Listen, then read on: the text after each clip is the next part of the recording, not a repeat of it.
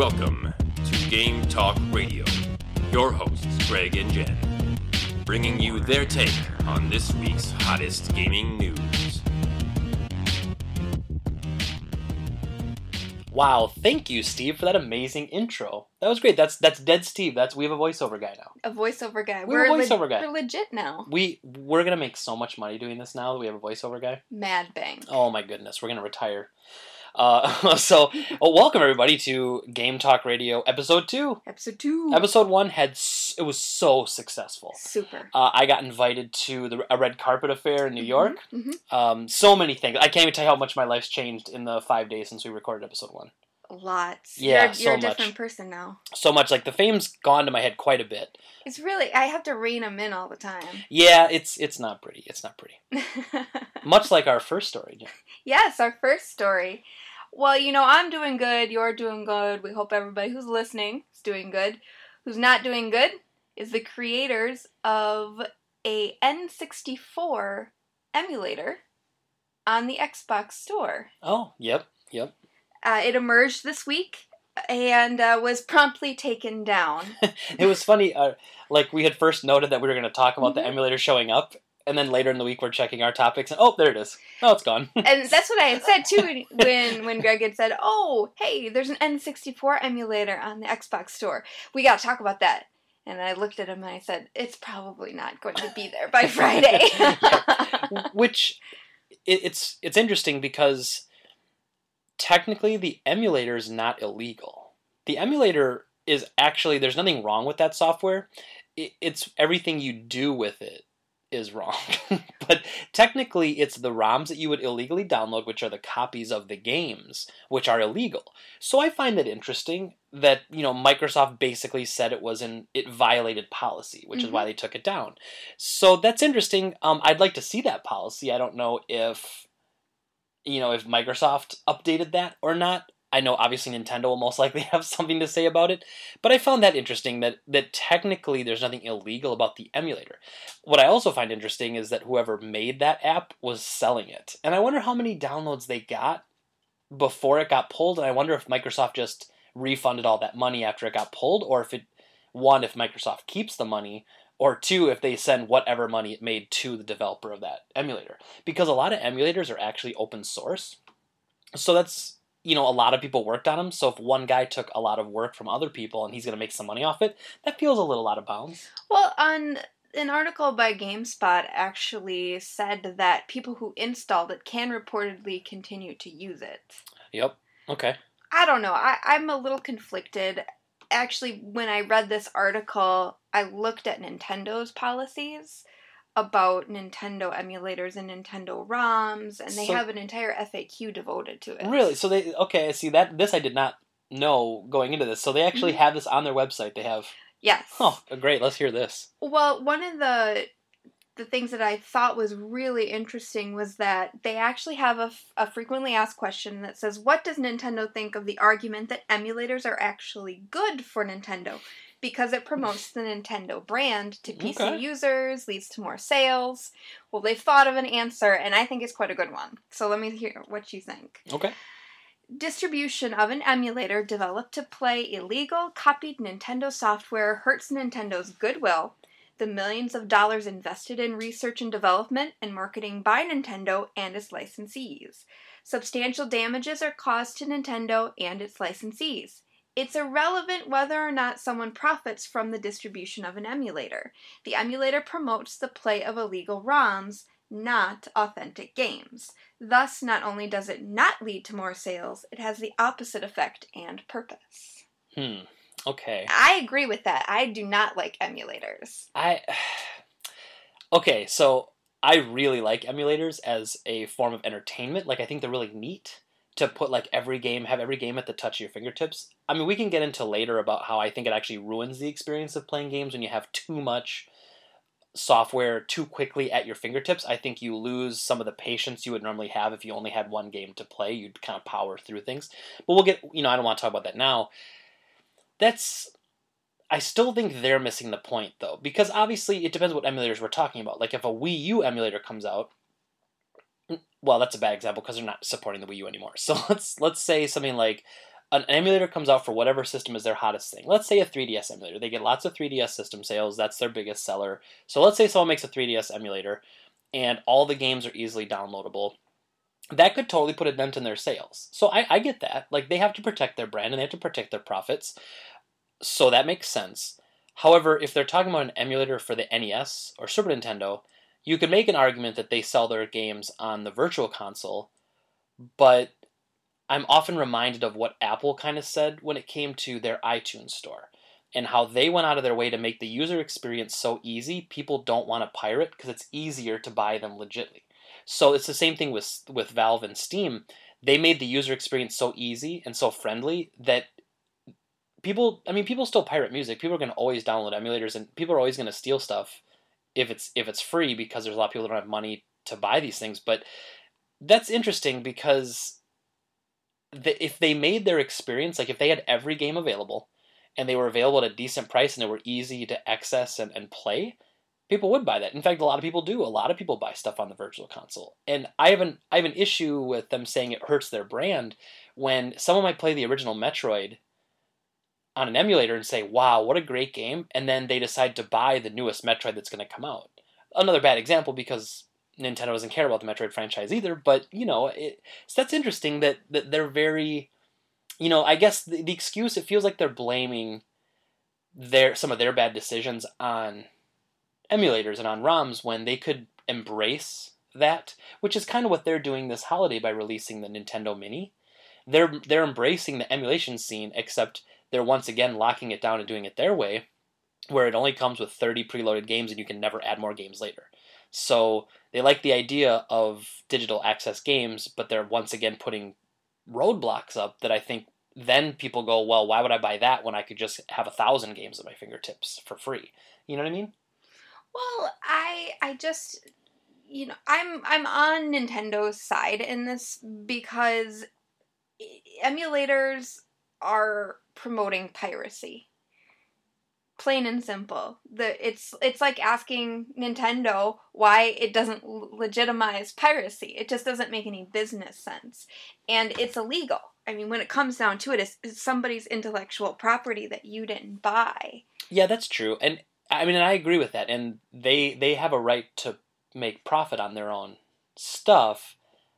I just think it's pretty obscene to if they don't offer it in a way to be purchased, then how can they be upset at us when we obtain it through other means. That's a good point. If they don't have every game available for purchase on a on a virtual site, then you are kind of asking for it. But from what I understand, a lot of the games are actually available. A, a lot are, and I actually have said this before, and and this might get some flack, but I say that the Nintendo Virtual Console is the greatest idea that Nintendo never fully realized. So that was like on paper, the virtual console was the greatest thing ever. I remember like every week I would hook my Wii, you know, I would go online with my Wii and look at what the new downloadable games were for the for the, and this is somebody who loves emulators and and downloads a lot of ROMs just for simplicity's sake. Like when I want to stream something on my computer, instead of trying to hook up my NES to my capture card, it's like we'll just get an emulator for the simplicity's sake and I was buying those games, and I was paying you know five or six dollars for Nintendo games, ten dollars for Super or whatever it was, and I was fine with that. However, not every game was available, and they would only release like one or two new games like every other week. And I remember thinking, man, you could have a library. Like, what's taking them so long? Like, mm-hmm. they didn't look at it like it was really important. To them, it was a side thought. Make some revenue on the side, but really the importance is the the physical media games. And so it was a great idea that was never fully realized. And they keep making improvements to it now. You know, it's been 10 years since the Wii came out. Um, so they keep making, a, you know, improving it and adding more stuff to it. But it's not as good as it could be. And if they released everything they had access to, man, that would just kill, you especially could, on like, like have a bundle. Oh yeah, NES games and buy all the NES games for I don't know whatever price they they set on it. It makes sense totally. for them to sanction it.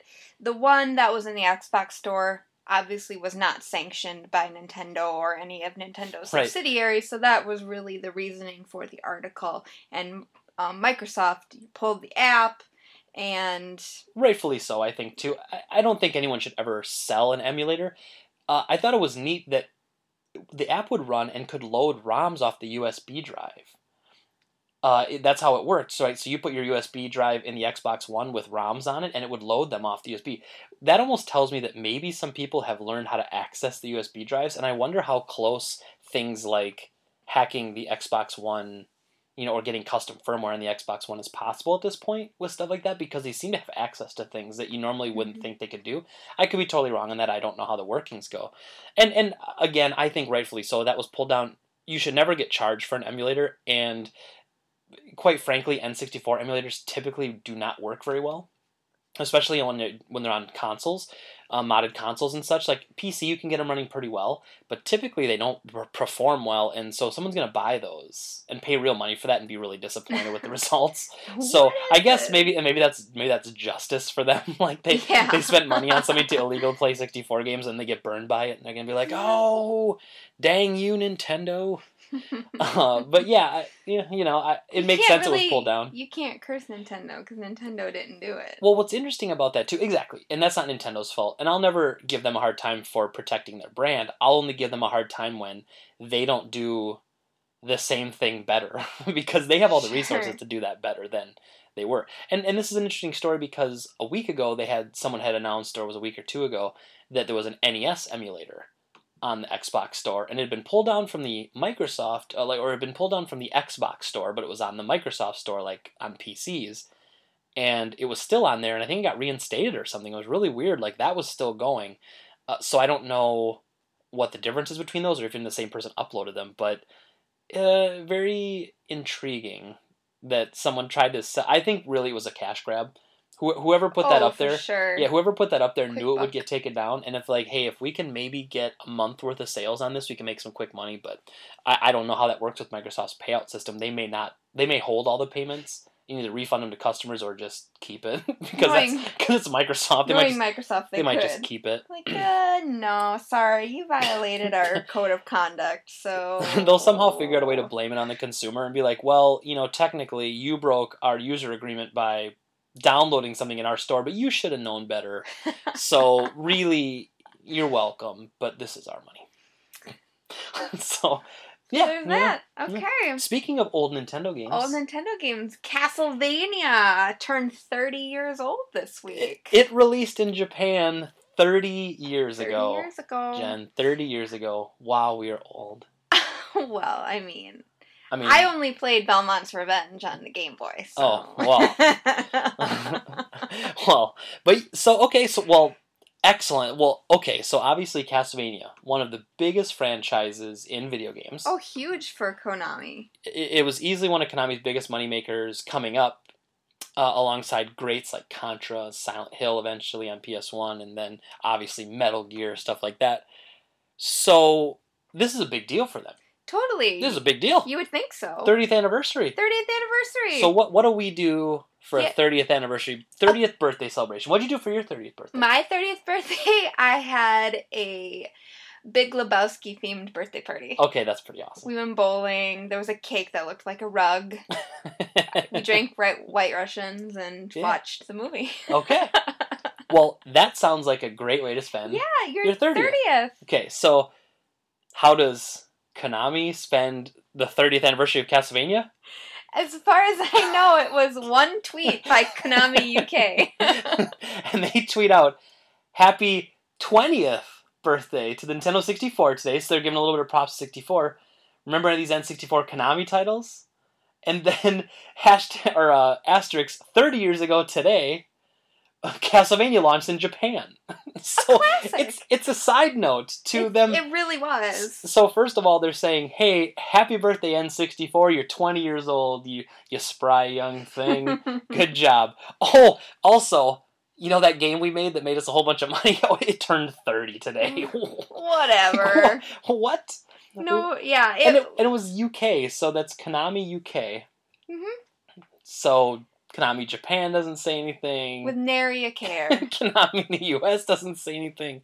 Nothing at all. Just one. That's so- It's oh really my kind of sad. It's kind of like inviting everybody to your birthday party and then nobody shows up Yeah. except that one kid you didn't really like.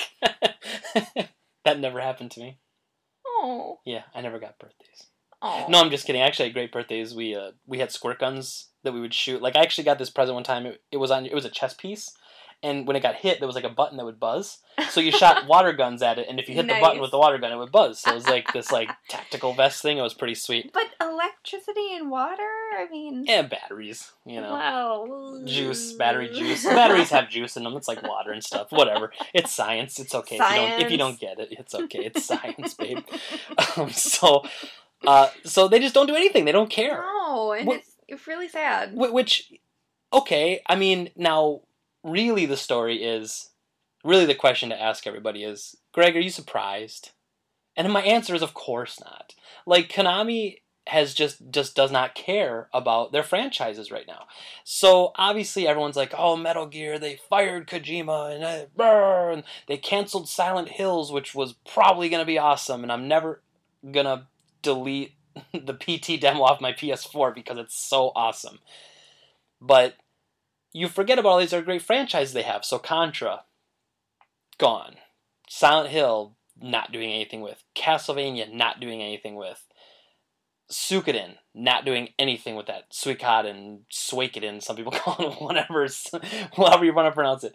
Um, just nothing. And and they've got Konami. Okay, so a lot of people don't know this. I actually just told you this the other night when we were talking about this. But so like a lot of people don't know this. So Nintendo, the original Nintendo, um, when the original Nintendo Entertainment System came out, Nintendo had a rule that you could only release so many games a year. They came up with this policy because Atari was basically just dumping hundreds of games into the market with no care whatsoever. So because of that, Nintendo's like, look, Atari basically destroyed the video game market, and we have to rebuild it, but we have to be very careful. If we're gonna make this market popular, we have to do things differently. We have the Nintendo seal of quality, and we have all these other things. So one of the things they did was you could only release so many games a year. So then some companies like Konami's like, well, that's stupid. We have a bunch of great games. So Konami comes up with a sub company essentially, or a, another brand of company to release games under in the U.S. and it's called Ultra. So if you ever saw a game like Metal Gear was technically an Ultra Games, and then Snake's Revenge was Ultra Games, Laser Invasion I think is Ultra Games, Jackal is Ultra Games. So it's Konami, right? So they have all these great games. They they had so many good games. They had to have a second company release. Not even Capcom did that. You know, Capcom had a bunch of awesome games for the Nintendo, and they didn't do that at the time. Um, you know, so it re- really interesting stuff that they have all these amazing franchises, and they're obviously we know their current direction is that they want to go towards mobile, and so that's what they're going to do. But how can you just have these franchises just sitting here and not doing anything with them? I just I, I'm actually like I am surprised by that. Like I'm not surprised that they didn't care about Castlevania because I don't care about anything. Like I know that, but I don't understand like where their heads at business wise with that. They're kind of being emo about it.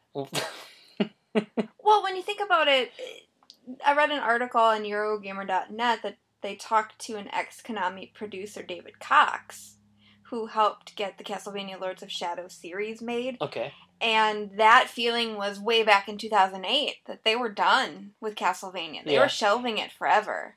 Well, and and to be fair though, they made some subpar 3D Castlevania games for quite a long stretch in there, so I could see that. Like their their best games were for the Game Boy Advance and the DS, and then since Symphony of the Night, those were their best ones. And the PS2 ones, while they weren't bad games, but they weren't great either. Uh, and the 64 ones, so it was it was an up and down series. Like I'm not gonna say all the games were great, but you know they had they hit their stride. Um, I guess you could argue maybe once like Koji Igarashi left um, Konami that you know once he was no longer working on the Castlevania games, I guess because he was with the company I think still, but I think they pulled him off because they weren't making Castlevania games anymore. You know, then they kind of took a very different turn, and then maybe they weren't as successful. So then he was like, well, you know, or they they shelved it because it wasn't as successful. But there is a little bit of light at the end of the tunnel. You mentioned Igarashi. He actually went on to Kickstarter hmm and is going to be releasing uh, a new Castlevania game in the beginning first half of 2018. Yeah, so I actually kickstarted that.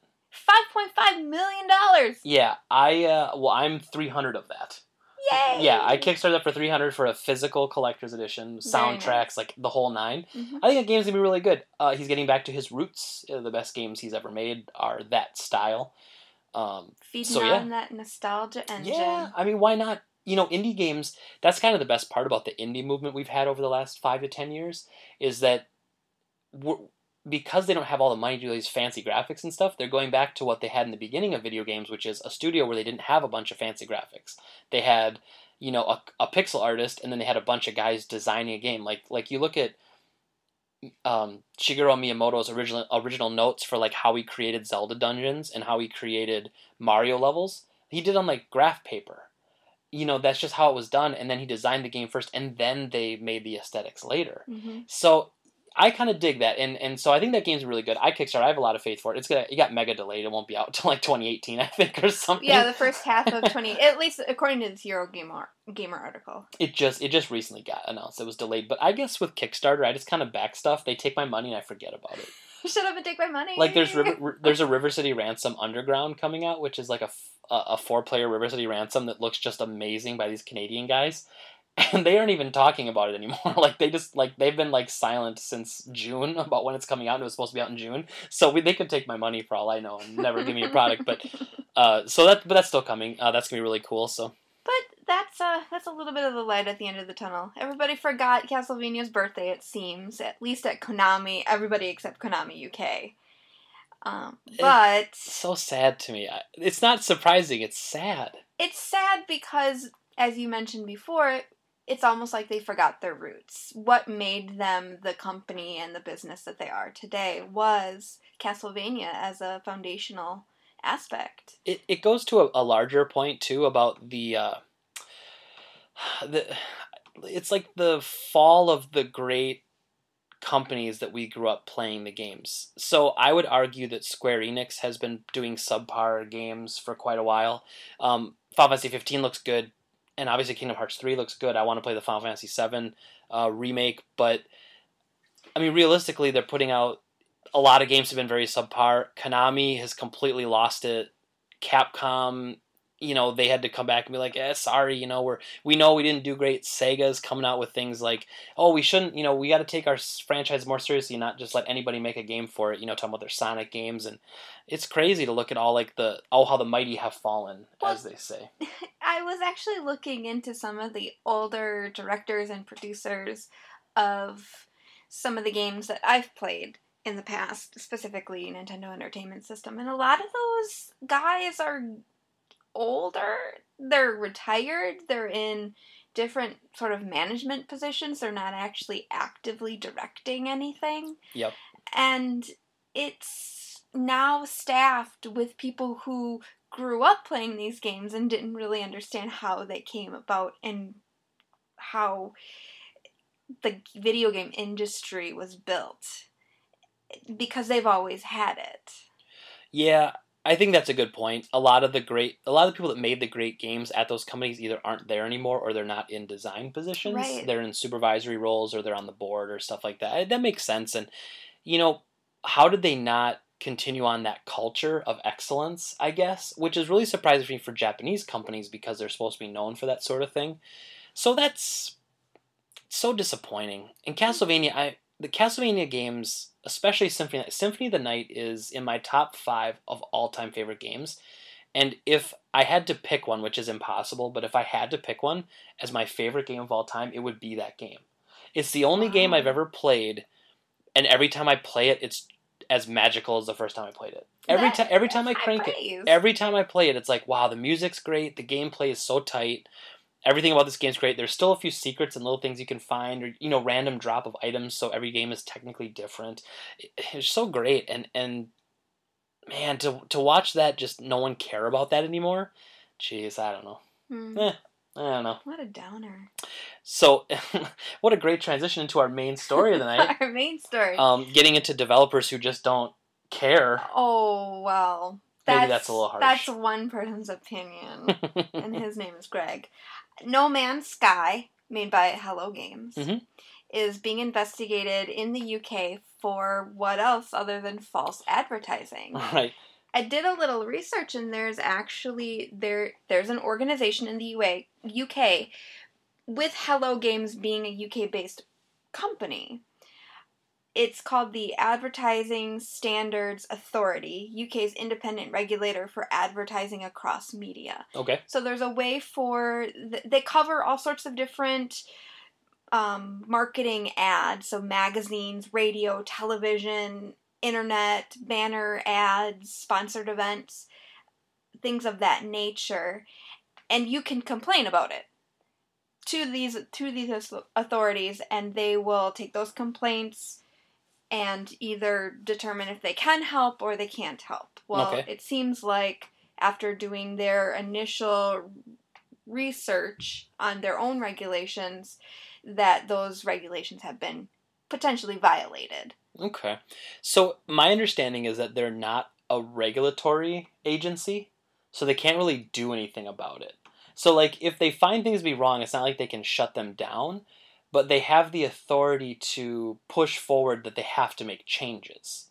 And apparently the changes include you will take you have to change the incorrect advertising and it can never be put back up.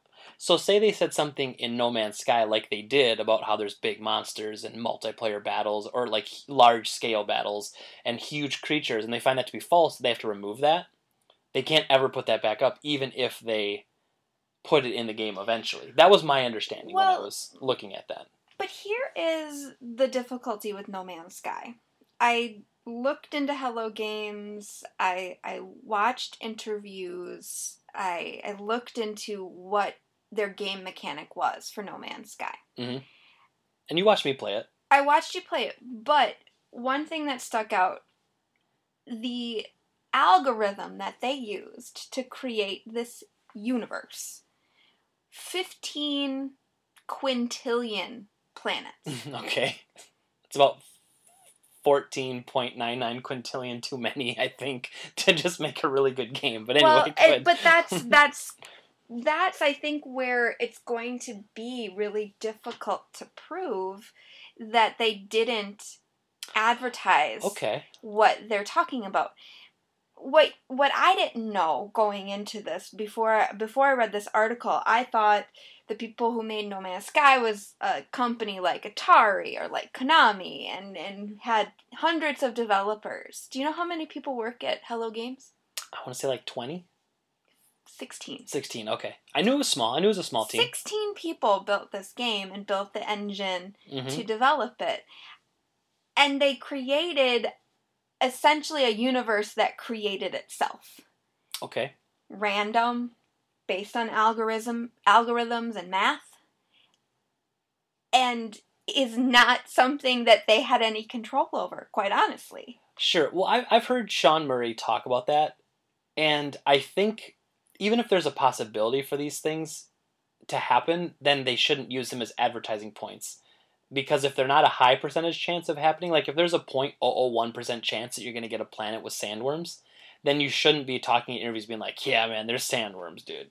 Because But they, there are. but there are. So so you're you're okay with them getting by in a technicality essentially. It's this. not a technicality when there's 15 quintillion planets. So out of the hundreds of thousands of sales they get, and no one saw one, but because it's possible that it could show up someday, you're cool with that? But I didn't buy the game Okay, because I thought it was So boring. right. well, it is boring. Um, no, I no, I don't. I say that lightly, but I, I didn't think it looked boring. I, I thought it looked like exactly what they advertised. It it's random assortment of planets with random assortment of creatures and flora and fauna and which is the same as creatures, but that's not the point. I, I just I think they're gonna have a hard time showing how their gameplay trailers or promises that they made are inaccurate because they can prove we have the model for this sandworm. sure. we can't sure. tell you what planet it's on because they were all randomly generated by an algorithm. I, I think you're right. And there's a lot of layers to this because a lot of people just bash No Man's Sky. uh, there's a lot of layers to it. For me personally, I bought the game. And what I have to say about No Man's Sky, because I've talked to people at the store about this, and people ask me if it's any good. I've had a couple used copies come through. I just took my copy and sold it. Um, it actually hasn't sold yet, but it's sitting there just waiting for a good home. And what I tell people is that No Man's Sky is a great $20 indie game. It's a great $20 indie game that unfortunately they decided to charge 60 bucks for. Oh, see, I didn't know it was sixty It was, dollars. it's a sixty dollar retail game, um, which originally wasn't their vision. I, and I don't I don't have insider information on this. I mean, I read a lot of blogs, and I but I have an understanding of how things work. So, what I think happened was Sony looked at this game and was like, "You guys have something really special here. We'll give you." And this this is known. Sony gave them a bunch of money a- as like a marketing push. Whether they physically gave them the money and then they spent it on marketing, or if Sony just said, "Hey, we're going to make this front and center PlayStation exclusive," because Sony's always hunting after the next exclusive. You know, they want to show that they've got the games. That's like what they do. So I, they they gave Hello Games a big advertising push. Whether they gave them the money and they did it, or they paid for that, whatever, it doesn't matter. So they, I believe, the caveat was that was this game has to make more money. You have to kick that back. You have to do this. So you have to make it a sixty dollar game.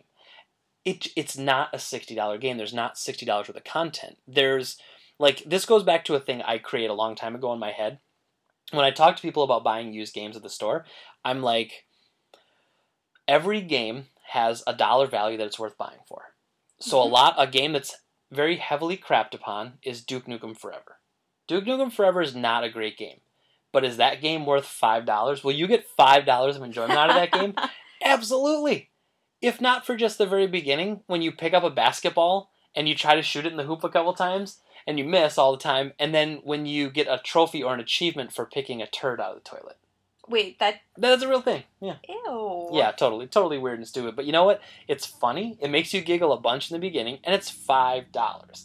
And there are people who will come and be like, $5? I wouldn't pay $5 for that. And I'm like, okay, cool. I would.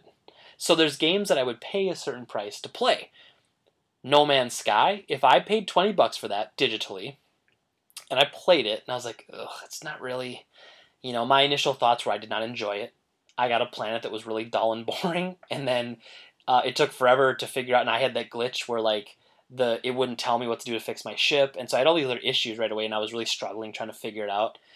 And but I got it figured out, got my ship fixed, you know, and got to playing the actual core of the game, and it was just kind of dull and boring. But for twenty bucks, I can I can accept that, and I can accept when it's a sixteen man team that worked their butts off for a couple years just trying to make it. I can appreciate that. We talked last week about that very very horrible game that I made. So, like, I understand from their perspective. They're just trying to make it. Well, right, and I'm not saying that that they that consumers weren't drastically overcharged because I think, as you said, sixty dollars is a lot of money for what I saw in gameplay. Mhm. I I don't. I think PlayStation backed the wrong pony, or Sony backed the wrong pony in the in this instance, and thought that they were getting something different, just like the consumers were. I actually, I actually agree with that a little bit. A little bit. Now, I don't know who tested this. I don't know who gave them feedback. I don't know if what they provided to those people who were looking at the gameplay and the mechanics and the engine itself, if they gave them different versions of things. But going to a sparsely populated planet and then you go to the next one and it's a sparsely populated planet, I would have hoped that they could re initiate that creation sequence and put more crap on each planet to make everybody happy because that seems to be the number one beef with people is that there's not the amount of stuff that you see in the trailers on any planet that they've visited. Right, and that's what I ran into. I, I ran into empty planets. Like I wasn't even running into like monsters or anything on planets. There were no creatures. There like like there were defense drones. If I started killing too many trees, like a little circular robot would fly by and like zap me with his laser, and that was really annoying. So that happened a lot. Uh, so yeah, but but again, I, I appreciate what the work they did, and I understand where they come from. I think what they did though is they had a great idea, and then that idea launched them into a situation where they almost couldn't win. They overhyped the crap out of it, and a lot of that's Sony's fault. So they overhyped the crap out of it, and then you know, it launched on PlayStation 4 on a Tuesday, and it didn't launch on Steam until Friday of that Oh. same week. Weird. So when it came out on Tuesday, a lot of people had issues, a lot of people had questions, and they were almost silent until the PC launch. It's almost like they were told, and this might even have been a Sony PR move.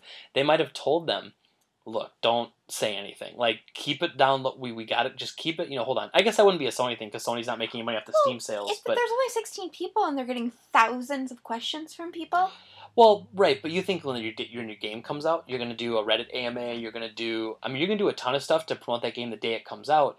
And there were questions that people had, and anything that was negative, a lot of the negativity surrounding it got just ignored until the Steam version launched. Now, one really interesting thing that I pulled out of that article that we looked at for the No Man's Sky article about getting uh, investigated was there are something like under 1,000 Steam concurrent Steam players at once. So the game that sold however many copies on Steam now has less than a thousand people actively playing it. That's huge fallout. I mean, that's Mhm. huge fall off. I mean, that's that's like unprecedented numbers of fall off for total user base. That's crazy. So, and again, the, I mean, is this is are they going to get in trouble for this? Probably not. It'll be something where like they have to change something to be to do it. They'll probably do it. They might change the description of the game. They might remove some pictures that are on their Steam store. Mhm. You know, and it's not even in the U.S. I mean, this is only going to be in the UK. in the UK seems. version as far as now, but if this is successful, you could see this moving forward in the US.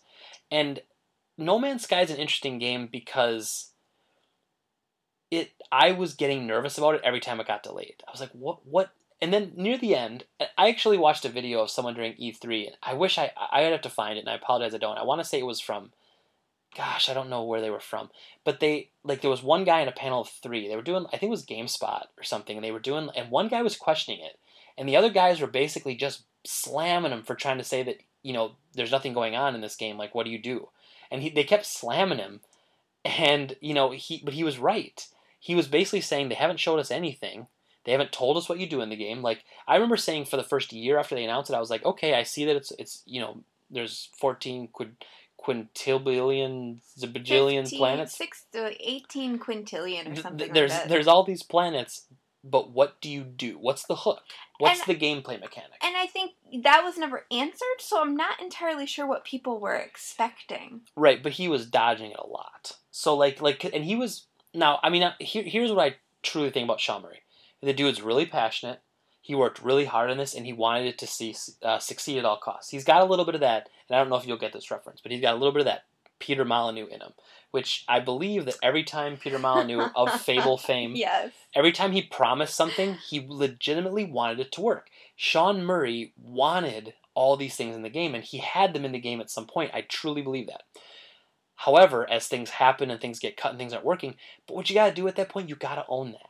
Like, this is what we talked about last week. You know, I'm really big on personal responsibility. He's got to own that and say, look, you know, I hate to say it, guys, but big sandworms, they didn't make it in, the, but we're going to patch them in later. That's all you have to say. But but the hype machine was going so full and it was an, it was like the like the, the hype machine was just slamming. It's like, well, I don't want to do anything that might crush our sales. But there comes a point where to be personally responsible, and he's responsible for all those people that bought that game under false assumption, which But I feel is fair. But it's the number of planets that are able to be explored. You can't do like one person cannot visit all of those planets. And True. ju- for just as many planets that have squat on them, there's probably planets that have thousands of things on them. You just you cannot with this type of game and this number of places to explore and no storyline to bind you to anything. What what were you it's an exploration game. That's all I saw it was ever supposed to be. No storyline, no big reveal, nothing. It was merely, hey, we created an engine, it created planets, go name stuff and have at it. And if that's what he said it was, I'd be totally with you. But that's not what he said it was. And and I and I actually I'll give you all of that. So I'll give you all of that for for argument's sake. And then we'll move on to other things like where he's talking about how there's large epic scale battles. He he he literally says in an interview, it's like, "Oh, can you can you meet up with other players?" Yeah. yeah.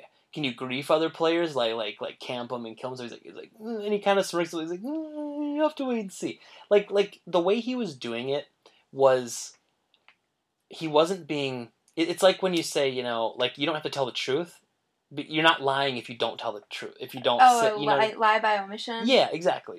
That's kind of what he was doing, and so and he's talking about how well in these battles, these huge space battles are going on. You can pick a side. You can battle. Yeah, but where are you supposed to meet these people? Because there's quintillions of planets Right, and everybody's on their own opposite side. You're never going to meet somebody. the very first night the game was out, two streamers were on the exact same planet in the exact same location. They could not see each other. The exact same planet. So either then, I either their algorithm is false and they were two totally separate planets, but they even looked and they saw the same planet out from the land. Like this is this is Mhm. real. I'm not I'm not just trying to win an argument. Like like this I mean, th- this sort of stuff though is like this is legitimate issues. And then it came out, and then the day the game comes out, like Sean Murray's tweeting out, he's like, "If you bought this as a multiplayer experience, don't. It's not a multiplayer experience." But in interviews in weeks before leading up to that, he's talking about how, like, oh, you can meet other players in the game and stuff like that, and you can you can grief them and you can kind of play with them and stuff. But here's So- the funny thing that you, you say can't. that like I we're gonna get back to that. He was on Stephen Colbert and talked about how it was unlikely for you to run into anybody. right, but he but then So but that- then why doesn't he say that and just Right, why is that the conf- only thing he says? It's so conflicting. it's confusing too, and it's almost like they did it on purpose.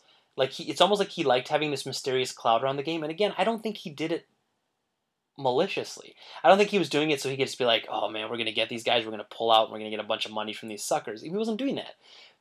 But mm, I don't. I almost don't like what he's doing here more because that that's almost like sticking your head in the sand. But again, it's a really fun game for fifteen or twenty bucks, and when it inevitably drops to that price, get it and enjoy it. It's a really chill, in his own words, like a chill space exploration game. It is that, and not every game has to be blowing stuff out of the sky. But he should have come out. What they should have done is he should have came out right away and said, "Look, we really want to have this thing where you can meet up with other players. It's just not ready yet. So we'll put it in a free update later." You know, but he wasn't doing that. He was he was leading everyone on because I think he was under the impression that, well.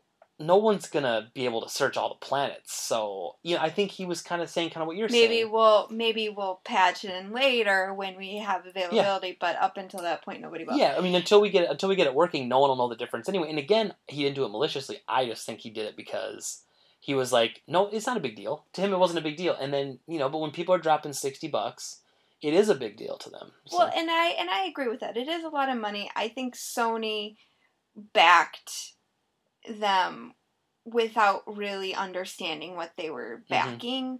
And I think it's Sony's fault. Because if Sony hadn't intervened, it probably would have been a twenty dollar game that you could download off of Valve. it, it would have been. It, it, it would have been. It would have been a twenty dollar downloadable game without a physical copy, probably. and then without the we wouldn't be talking about any of Yeah. this. Yeah, or maybe we would, but I don't think so. I, I don't like at twenty bucks. I wouldn't be complaining. I'd be like really proud of them what they pumped out. Sure. That, that's what I'd be at for that price point. They're like, look at this. They created an entire engine to to generate all these planets, and you can explore them, and it's Yeah. really neat. And it is neat, and that's a great idea, and I'm proud of what their team did still. I just think it was one of those, you know, fourth quarter, you're on the one yard line, you need six to score, and you just fumble it on the one yard. Like they were right there. They had all the things in place to make the perfect experience and to make that magical experience you want to, but I think that the marketing screwed it up. Like, how often do you hear that? Like, a, a game Mhm. comes out and it's the marketing that screwed up? And again, you know me, big on personal responsibility Sure. we as fans we, we hyped the crap out of this thing. I mean, people were being ridiculous about this game before just- it came out. I just don't understand what people got stiff about. Uh, well, because there was this mystery surrounding it. People love the drama, they love the mystery, and, and people were kind of like, well, you can go into space, you can do whatever you want. There's millions of planets, you can explore them, you can find secrets, you can do all this, but they're not interesting. And then there's this mystery at the center of the universe, which I won't spoil for you, and, and I won't spoil for any of the listeners. You can go watch a YouTube video if you want. There's a mystery at the center of the universe, which a lot of people were disappointed at the reveal of that. So you know, it is. I- what, I what if you if you really want to hear it, like um, I'm not a fan personally. You know, no offense to him. I you know, but Angry Joe did like a like his angry rant, and he talks about what's at the center of the universe, and he summed it up, you know, pretty well actually. So All, all I'm saying is that I watched several trailers in preparation for this, and I looked at each one of those trailers and, and said, "That that looks like fun, but I probably wouldn't play it for very long." Yeah. And, And that's exactly didn't, what I did, I didn't yeah. see any big mystery. All I saw was just You saw me shooting trees and rocks. Well, and getting frustrated because how do I get off this godforsaken planet? I can't fix my ship. my I can't find the one element I need to refill my ship. I have to blow up these little red plants that I have yet to find. Um, but yeah, so I, you know it, it, it is what it is. No Man's Sky. It's going to go down in history as a game that a lot of people are going to remember very poorly. Unfortunately, when it was a neat really idea. Sad. It is, and and I worry that the next game that they try to make will be heavily scrutinized. You know, I definitely think, but they have several games under their belt already. This isn't their first rodeo, but they were an independent little game. and, and I can and I can respect them trying to make it. You know, I, it just you need to be honest and, and straight up with your customers. I think, and there's a right, as we always say, there's a right way and a wrong way to do things. And in my opinion, they just handled all the marketing and all of the reveals and all that sort of stuff was just really poorly handled. But Okay, well, what time are we at right now? Okay. so yeah, so let's take a look. But basically, there wasn't a lot of news this week, actually, right? So I'm going No. through and I'm like actually struggling for topics. I'm glad that Konami kind of took a dump on Castlevania, so we had you know some time left over to do listener questions. so we finally, you know, because once you have one episode, then you have listeners. Yay! And then when you get listeners, they sometimes ask you questions, uh, albeit sometimes through me asking through Facebook. But either way, we get questions. So, what's the first question? All right. Now, this questions like these are questions basically people ask me, but you can ask Jen questions too Yeah. through the Facebook page uh, for Game Talk Radio or f- through Game Trade's uh, Facebook page. You can answer them there too. And I mean, I'll read them, but you can ask Jen questions as well. But all these questions were essentially aimed at me, so haha, in your face. Okay, we have a question uh, from Nate. And Okay. Nate asked, "Do you think the Nintendo Wii U and the Sega Saturn are similar in how the companies handled the failed support for those consoles?" Yes, I guess you can make parallels. I would say that Sega held on with the Saturn a lot longer, and that Nintendo threw in the towel a lot sooner with the Wii U. Uh, I think both companies were very reactive to the market at the time. So Sega saw the PlayStation coming, and they thought to themselves, "Wow, we got to do something about this." So they had this big reveal where at E3 which was you know about six months before the system was supposed to launch, they came out with the shocking surprise that oh by the way we're sending them to retailers right now. You can get the game right now. You can get a Saturn, and even retailers were like, what? What? you can get right now? You telling me? Hey, okay, so so they go get this, and they release with like two games or whatever it was that were available because they were originally planning on having the game six months later with more games and stuff. The Mhm. system six months later. So I think uh, Sega botched that launch way worse, but they were reactive to Sony. They weren't doing what they always did, which was trying to change the game. You know, Sega in the 16-bit era really tried to. They attacked Nintendo. They went after them. They were doing creative things marketing-wise. They were trying to undercut them at all things. Well, with the Saturn, they were just reacting to the PlayStation coming out. You know, and then so they wanted to get to market first. They reveal the price first, and then Sony comes on. Oh, ah, we're hundred bucks cheaper, by the way and, and, and we're you know a better machine. So- Sorry. sorry, sorry. Bye. And we don't have stupid cartridges. So what's but the same thing then? Uh, Nintendo with the Wii U was also reacting because they had essentially an underpowered system with the Wii compared to the PS3 and 360. So then they're like, you know what, the next system we're going to do, we want it to be HD, we'll have HDMI out, we'll do all stuff with it, and we're going to beat the other ones to market. So they essentially made a PlayStation 3 and Xbox 360 killer the year before the PS4 and the Xbox One came out. So it, it was just a miss. Like they, they just didn't shoot high enough. They, sh they Mm. should have waited one more year. You know, got a little bit better technology. But even with that, a system won't live if you don't sustain and you don't try to make it work. And Nintendo put very little effort into the Wii U. I mean, so little effort. It's almost it's almost like Nate actually, because me and Nate were chatting a little bit about this. Um, Nate's uh, you know full disclosure, Nate's a friend of mine. Um, and he asked me this What? question. I know. Oh, it's Nate Gate.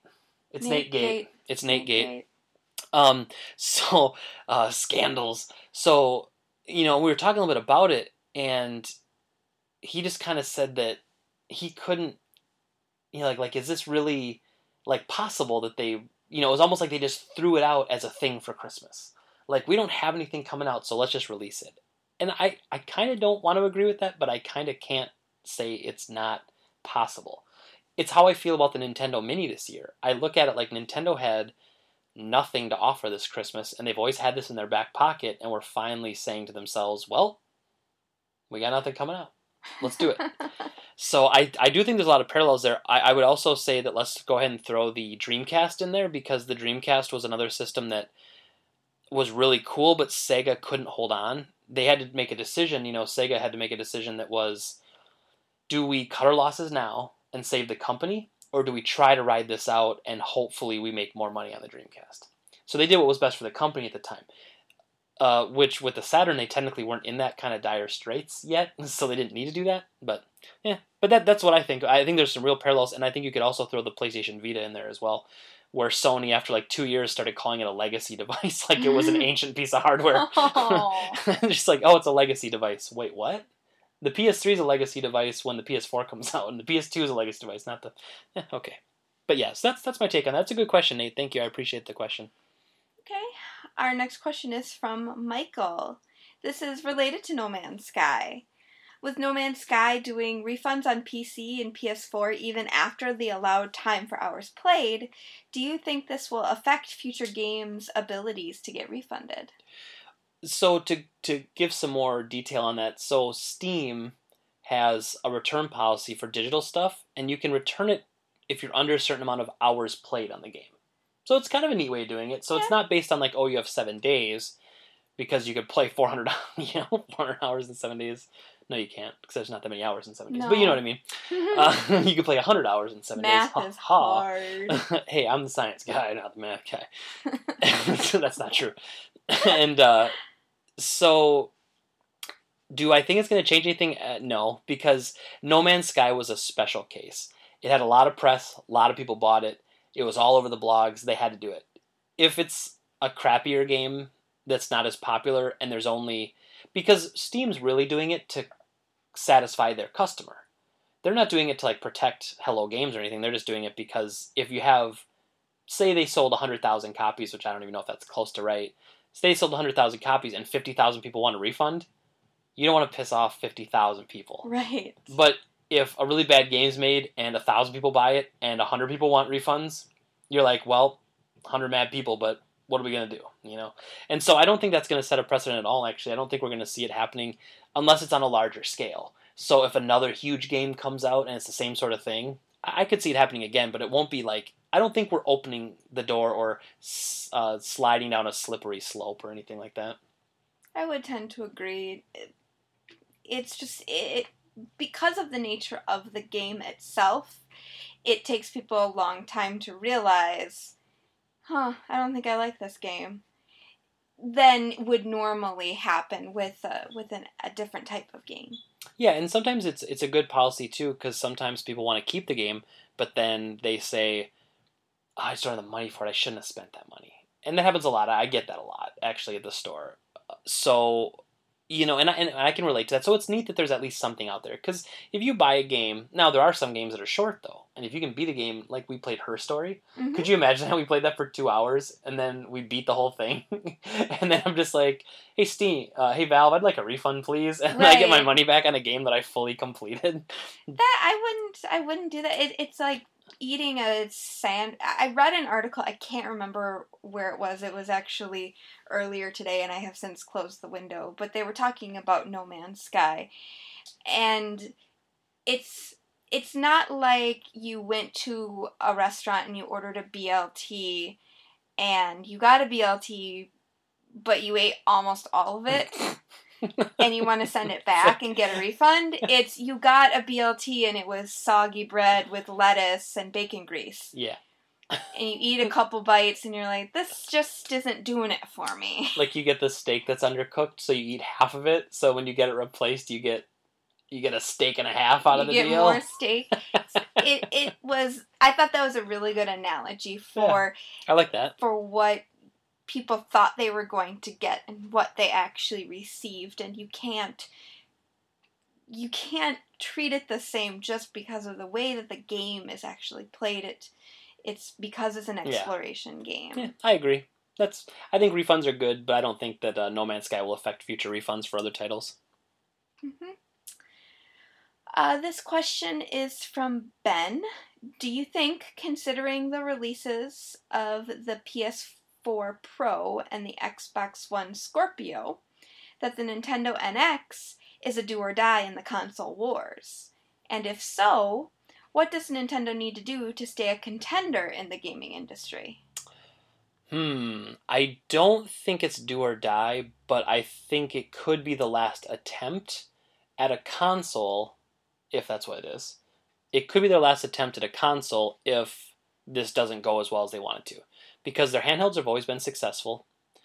Nintendo's a company that always cares more about the Japanese market first and then the US market second.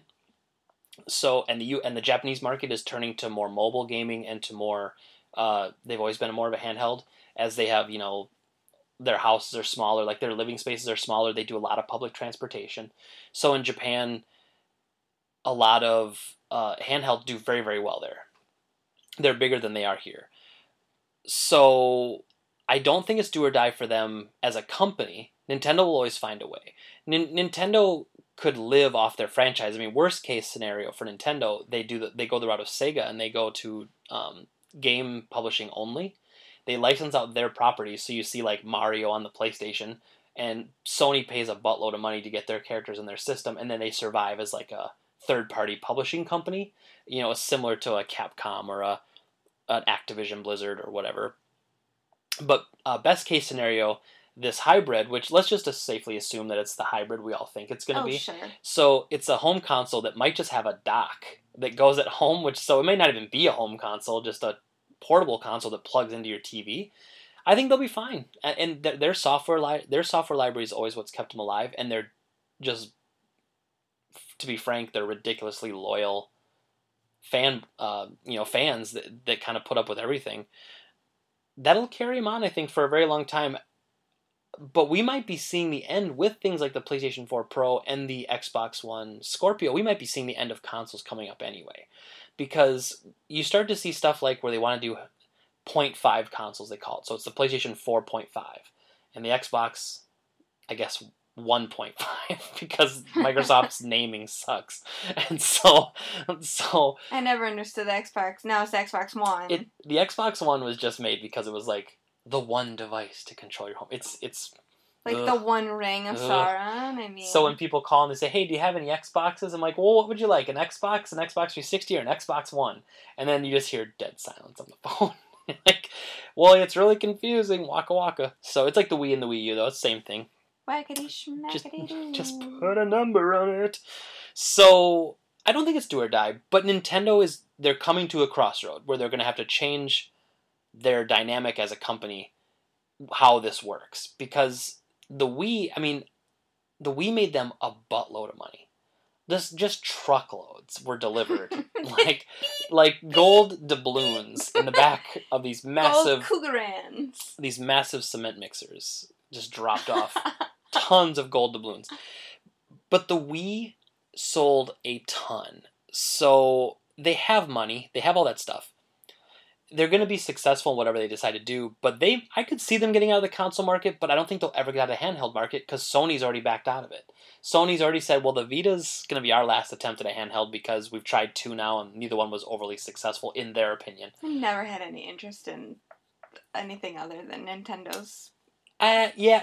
Well, what's sad is, in my opinion, the Vita is the best handheld system that's ever been made.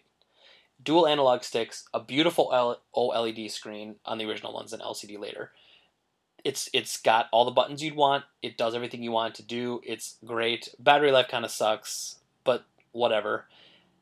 But it doesn't have the games, and that's what makes a system. It doesn't matter if you know if you're more powerful, it's always been proven that that's incorrect. You know, the PlayStation 3 when it first came out was more powerful than 360. It didn't matter. 360 was killing it with the games. When the original Xbox came out, that was more powerful. I think technically it was more powerful than the GameCube. I'm pretty sure. And they were both more powerful than the PS2, and the PS2 just slapped them around because it had the better games, right? It had, it, and it, ha- it, It- still has a ridiculous amount of games. Still has probably the best. I think the PlayStation 2 will go down like the best library of games ever. PS1 and PS2 will. I've but... so many PlayStation 2 games. so, look behind us at how many PS2 games they have. Holy like, crap. there's I just, never looked at that. Yeah, it's and it's only going to get bigger. Some of my favorite games are on the PlayStation 2. PlayStation 2 is excellent, especially for Japanese RPGs and, and other good stuff. But yeah, so uh, that's a great question, though, Ben. Thanks. And uh, long live Metal Dungeon. what? ben will get it. Okay, well, that's good. That inside joke was for you, Ben. Oh. So he better listen to the podcast now, or I'm gonna look like a jerk. Yeah. Our last question is from Justin. What's the best Resident Evil game in the series, in your opinion, In Greg? my ooh, okay, so in my opinion, oh, Resident Evil, it it would be a toss up between the remake of Resident Evil for the GameCube, which was just the first one but redone with better graphics, which is just fantastic, or it would be the PS4 version of the remake of the GameCube one because they added analog controls. So it's Oh. because have you ever played Resident Evil game before? I don't really like scary games. Okay. Well, so Resident Evil, So no. they have they have what we call tank controls, which means every time to move forward, you always press up. To Oh. move to turn left to right, you hit left to right, and then you hold up to go forward, like Oh, a tank. You know? yeah, You have a okay. throttle. Okay. I'm with you. So, so tank controls. Uh, so there's different eras of Resident Evil though. The first three Resident Evil games, and then Code Veronica, so the first four were what we call tank controls. But they were actually really tightly well made games. And now you play it with full analog support, and you're like, man, tank controls are kind of old and busted. But it was good at the time. So in the time, I'd have to say, like in the of the original ones, I'd probably say Resident Evil three or two was probably the best one. But then you go into the new era, which is like the fully 3D over the shoulder camera versions, like Resident Evil 4, 5, and 6. And Resident Evil 4 is a masterpiece. Like Resident Evil 4 on the GameCube from start to finish is a kick butt experience. Like it is just it's it's paced super well. It's got its ups and downs in the story. There's exploration. There's legitimately horrifying scenes, but then there's tons of action to keep you going. So it's really really good. Um, and so I would say that, but but if I had to pick one that would just beat them all, I would have to say uh, across all Resident Evil games would be the Resident Evil remake that they ported to PS4. So it's the GameCube version, but when they brought it to PS4, they made it so you can run around with your analog stick just in full Mhm. 3D. And unfortunately, it kind of breaks that game because it was originally meant to be played with really kind of stiff controls, and here Sure. you're able to like, uh, you know, super juke zombies and stuff. But uh, yeah, yeah, I would say that that's what I would say. The PS4 version of the the P- PS4 port of the GameCube remake of the original Resident Evil. Oof. Uh, there is a follow up question that's unrelated, Okay. also from Justin, of what is your favorite Metal Gear villain? Hmm. Hmm. Well, well, okay. So I- you know, duh. I love Metal Gear. Duh. As we look at all the statues and stuff in here, so that's tough. But I think I would have to say Liquid Snake. So Liquid Oh. Liquid Snake is the uh, he's the villain of the first Metal Gear Solid. Which now these are games I need to play for you. We we need to play through because But I are, know the whole storyline. like we talked about last week where we, we had our great car ride but when you see them you know in person it's just the story's so well told so well in those games and i'd love to play through them again anyway Yeah. maybe we'll do that as a let's play sometime probably not but maybe and so what i like the most about liquid is he essentially grew up when he was growing up he knew he was there, there- there's gonna be some minor spoilers in here but if you haven't played metal gear solid yet then it's your fault so Whoa. so in Metal Gear Solid, uh, Liquid and Solid end up being clones of Big Boss. So we know that. And Liquid is he he grew up and he found out at an early age that he was a clone.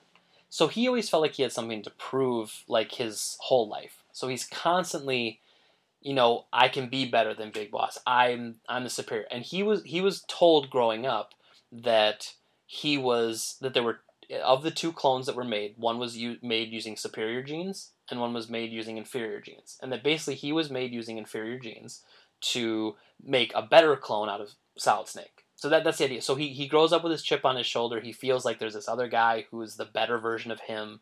All this Mhm. other sort of stuff. The dominant gene. It's not not you know dominant genes and you know whatever. So he, he kind of lives his whole life that way. Very angry, very upset, always trying to prove himself. And one of the big revelations in Metal Gear Solid One uh, that you find out uh, near the end, and and like Liquid doesn't. I don't believe Liquid lives to see this. I'd have to play it again or double check the story, but you find out that it's actually the exact opposite. Liquid was the dominant superior gene the entire time, and Solid was the inferior. He was one who was kind of made as like the well, they took the best stuff and gave it to the other guy. It's like twins. It- it- yeah, like an extreme version of twins. Anyone gets that movie reference. if you do, we'll be best friends forever. We'll go bowling. And Yeah. so so it's really neat though because what I love about that is that it it made him first of all really realistic character, but then two it really shows like this that there's something I really like like a theme in movies and, and games that's like your true strength comes from within. So I don't want to be strange to be like, oh, it's your soul and your, but but like I guess your fighting spirit, like whatever it has that that that's in you, you know, that you can do things. That what what is it that pushes you to be better? And so I like the fact that while being physically inferior, Solid Snake was superior through his spirit, you know, through his fighting whatever he's got, you know. So Liquid was a great villain because he was very believable, and he had, you know, he had good intentions, like like a lot of them do in that series, but you know, chose a poor way to handle it. So. And that was your little bit of Metal Gear uh, trivia today, your Mm-hmm. little Metal Gear history. Mhm. Which fun little idea. Uh, Jared and I always tossed around doing like a Metal Gear docu documentary drama kind of thing. Mm. I thought that'd be kind of fun. Probably won't ever do it, but it'd be fun. Yeah, it'd be fun. uh, is that it? Is that what we got for this week? That's all the questions, Okay. other than the one I had at the end of last week's episode. Oh, I almost forgot about that. So if you don't have the answer, we can. Uh, let's do it. Let's do it. What is the Paul Rudd of video So- games? So last week, Jen asked me since Paul Rudd is often believed to be The most likable person. the most likable planet. person ever, that people don't typically look at Paul Rudd and be like, "What a jerk." I hate that guy. They typically like Paul. But So I then, so Paul then, Rudd. Jen asked me, "What is the Paul Rudd of video games?" And I guess if I had to say, and this is gonna sound so generic, but I was thinking about this. It'd have to be like the original Mario Brothers. Like, like people don't hate the original Mario. Bros. Like nobody hates that game. Everybody loves that game. And you can argue about Mario Two being like it's Doki Doki Panic and, and, and it's not as good. And then Mario Three, it's like, well, it, it was too busy. They made too. It was too complicated. Not that I've ever heard anybody ever say that Mario Three is the best Mario game ever made, but to me, but uh, but Mario One, it's that game that like nobody hates. I've never had anybody come into the store and say like, "Oh, Mario One, what a stinker." no, nobody does that. Everyone has such fond memories of it. So I guess, Mhm. and I would like to say the Mario franchise in general, but the Mario franchise gets a lot of hate now because it, you know, they've had some games that are very repetitive and and you know they lost the magic of the originals. So if I if I had to guess, but I I might come back to that question later. Now maybe the next question or the better question for next week is, what is one of the most polarizing games out there? Like what what Mhm. game either you love it or you hate it? You know. I have an answer for the Paul Rudd of video games. Okay. And what's Ooh, I'd funny like to hear it. is that it's actually in the Mario franchise. Hmm. Hit me with it. Paper Mario and the Thousand Year Door. Okay. I have never heard somebody say something bad against that game. Cause it's fun. It is fun. It's great. It's very very good, and it was the last good Paper Mario, in my opinion. That was that was probably really harsh. Was it really negative? Was that harsh? a little bit, yeah. You can tell it's getting late and I'm really tired. I'm starting to sass, you know. Oh, sassy. I'm gonna I'm just gonna sass you real good. um, but yeah, well, first of all, again, thank you everybody. For listening. And you can uh, like us on Facebook and send us questions there, or if you're on the Game Trade wall, feel free to shoot us private messages, or you can just post on our wall and, and give us questions there as well. Because every week we're going to have uh, more listener questions. I have more already banked that we didn't use today. So that's great. I love it. And I love having more to use whenever we want. And that's really great. And as always, we really appreciate everything. And if you guys, you know, hopefully you reach out to us and, and it'll be great. We had a lot of fun doing it. And thanks for watching. I'm Greg I'm Jen. and game on.